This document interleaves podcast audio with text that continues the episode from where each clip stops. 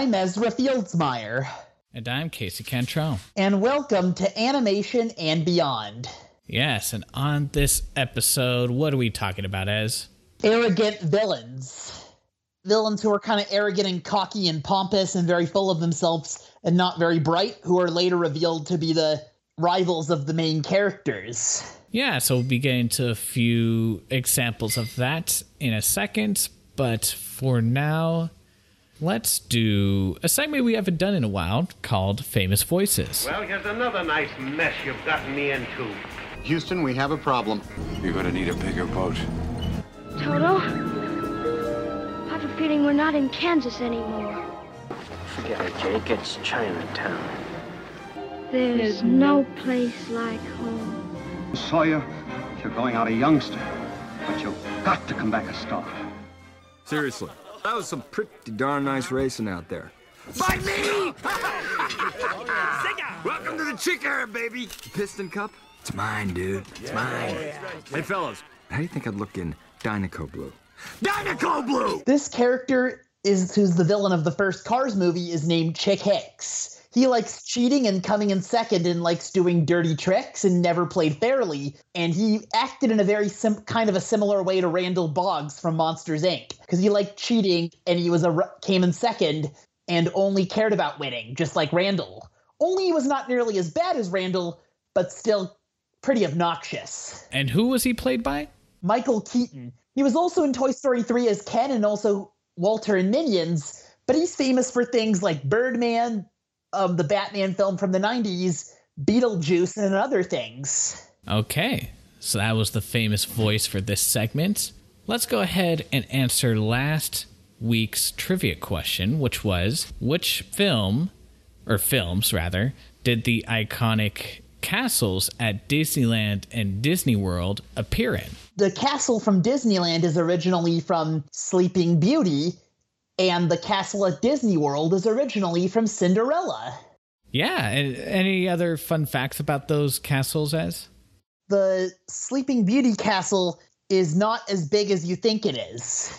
Do you mean in the movie or in at uh At Disneyland, it's not as big as you think it is. Why is that? Because it just looks big, but it's actually has an inside part. Oh, you mean in the sense that like it's it's just kind of a facade. It's there's not actually an inside part of the castle. Yeah. Okay. Yeah, so that was the answer to last week's trivia question. Stick around to the end of this episode for a new trivia question. For now, let's get to our feature presentation.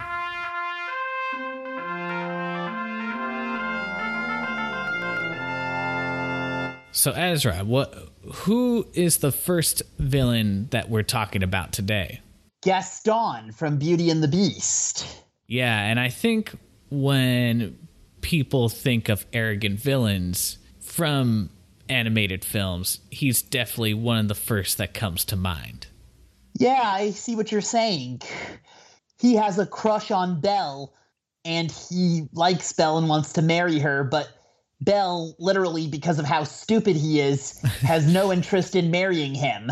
And he's of the arrogant villains that we're talking about for this episode. He's the one, only one that has a song just dedicated to celebrating how macho and manly he is. No one's slick as Gaston, no one's quick as Gaston, no one's next as incredibly thick as Gaston, for there's no man in town half as manly. But it, it comes off as very silly, right? It's the when everyone sings "No one's like Gaston," right? And also his hilarious sidekick LeFou. He was really funny. Yes, uh, but he he kind of serves up as a contrast to Gaston because he's very short and awkward, and you know where Gaston is very good looking, his sidekick is not. I know, and I consider him one of Disney's funniest villain henchmen. Yeah, but I think it also serves to show just how arrogant Gaston is. And pretty evil, too. oh, no doubt about that. He definitely he he's scheming throughout the film to get people killed, to kill the beast in order to take Belle for himself. Yeah, he's selfish too. He's not a good guy nope. by any stretch of the imagination. But what's unique about his arrogance? He likes showing his biceps and strong Yeah. muscles, Yeah. showing his even his hunting he likes to brag about with guns and weapons.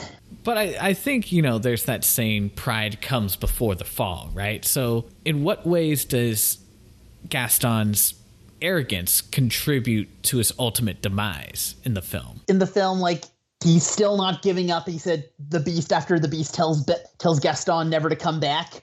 He still tries attempts to kill the beast, and the beast gets wounded.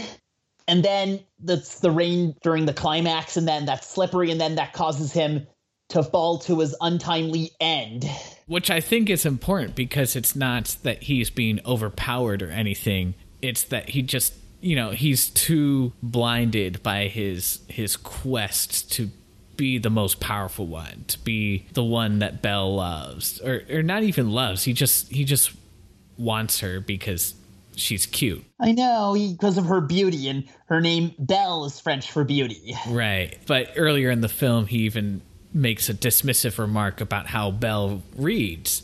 And in that scene at the end, when he slips off the roof and falls to his death, it's kind of almost an anticlimactic way for him to go because for the entirety of the film, he's been promoting himself as this big, strong, manly man. And to have him be defeated by slipping, basically, I think mm-hmm. it's it's almost fitting in a way because it's like to be taken down by something so simple and almost comical is really a just shows that like he's just so full of himself that he can't even see the danger he's placing himself in. I know, I know. Like the beast is kind of mean at first, but he has a heart. Gaston was pretty stupid and a pretty much a jerk like the prince who became a beast was at the start, which he later learned to find true love in return to break the spell. That's that's a great point. I think there's meant to be a contrast between those two characters, right? Where at first at least Gaston and the Beast are very similar. They're both arrogant, self-obsessed, and for the Beast, he's in some senses had his own fall already where he was turned into the Beast. Like as a prince, he had what his heart desired. He didn't care about anybody but himself. Right. So he had to learn how to not be so self absorbed and to actually love somebody else and care for somebody else and be selfless. Because of an enchantress for his as his punishment, he got became a beast because he was too selfish. Exactly. And that's a lesson that Gaston never learns. And not because he's not given the chance, but because he refuses to learn that lesson. He refuses to change. And the pr- the beast who was actually a prince later learned that and when he fell in love with Belle and when he got love in return, which ended up having the spell being broken. Yeah, exactly.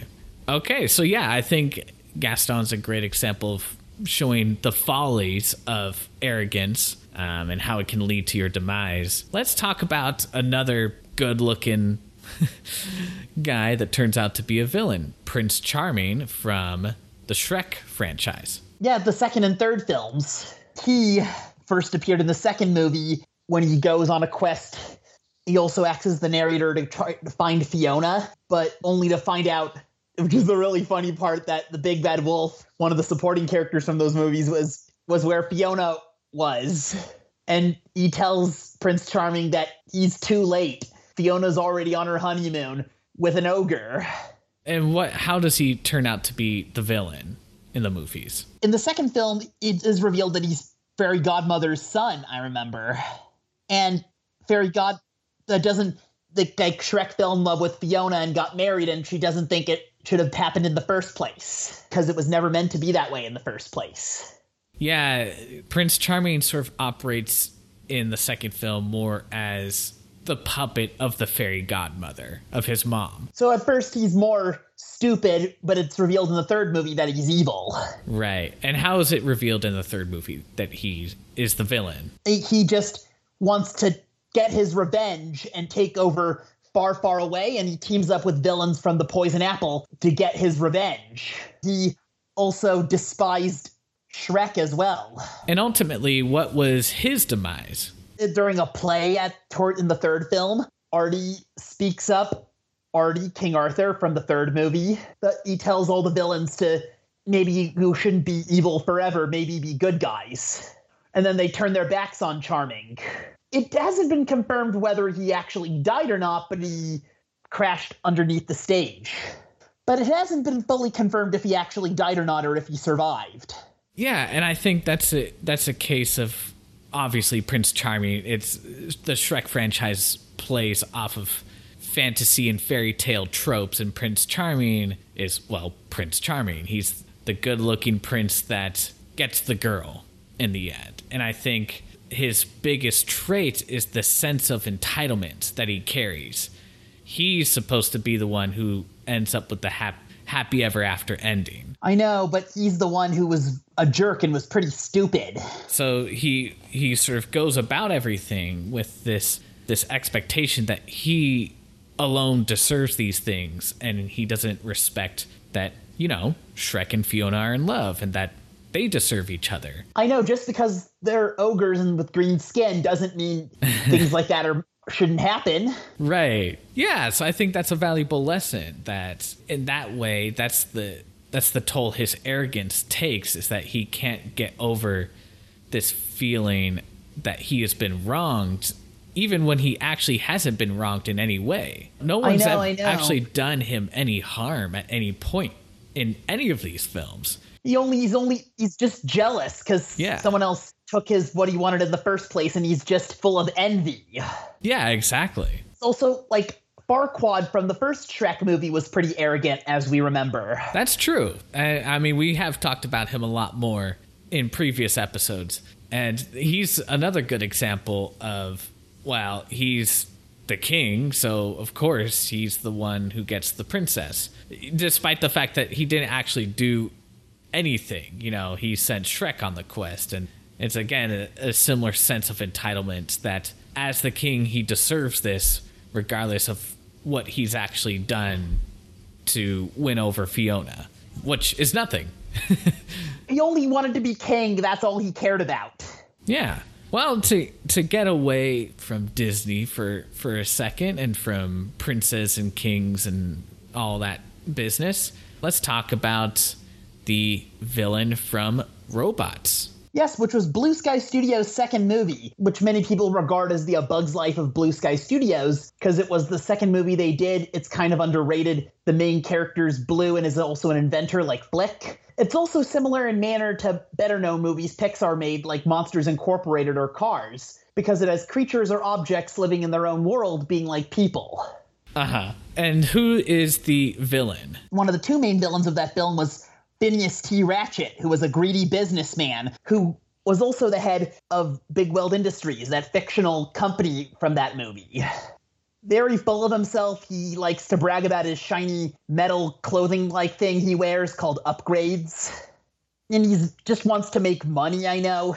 And since Big Weld, who was Rodney, the main character's hero, went into hiding, he took over. And when he announced something reveal- unveiled upgrades, he just did an evil decision of discontinuing spare parts. Right, because there's a there's a class distinction in the film between the main characters, the protagonists, who are these robots who are kind of uh, makeshift. They've been repairing themselves with s- scrap parts. They're not.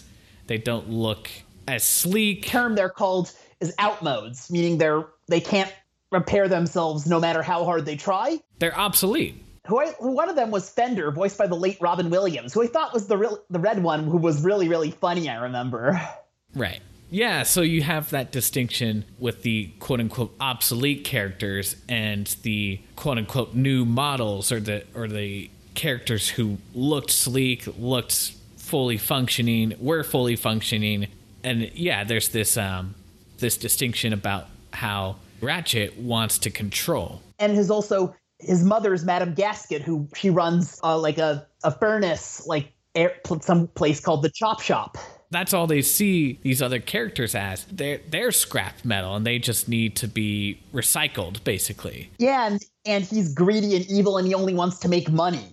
He he doesn't see the other characters as fellow robots. He sees them as commodities that he can use to gain more financially. I know, and he also despised Big Weld, who went into hiding years ago, and Rodney was teaming up with those outdated robots called Rusties to bring him back and restore the company's former glory.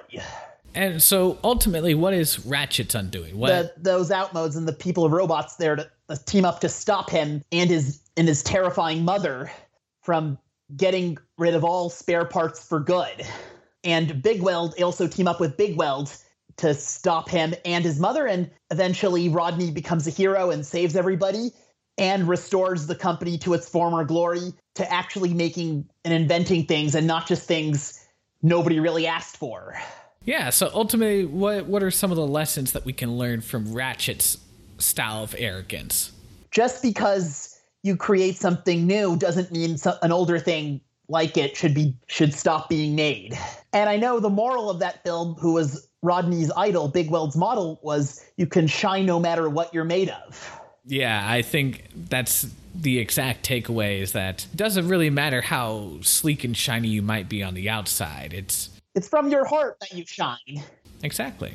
Okay, yeah. So those are three different arrogant villains who I think teach us very good lessons in different ways about why being arrogant's bad. it doesn't pay to be so arrogant or cocky. It pays to be humble and to care about others and and being selfish affects others too. Very well put, Ezra. And I think on that note, let's uh, let's wrap up this feature presentation.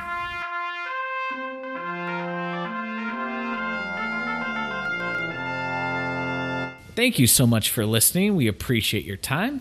If you like what we do, consider supporting us on Patreon at patreon.com slash animation and beyond. In the meantime, let's give you all a trivia question.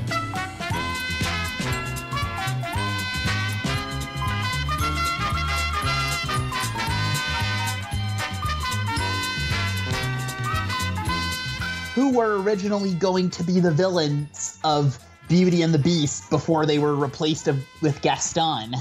Okay. So if you know the answer, give us a shout on Facebook or send us an email at animationandbeyond at gmail.com. Thank you for listening, and we'll see you on the next episode of Animation and Beyond. Goodbye. See you later.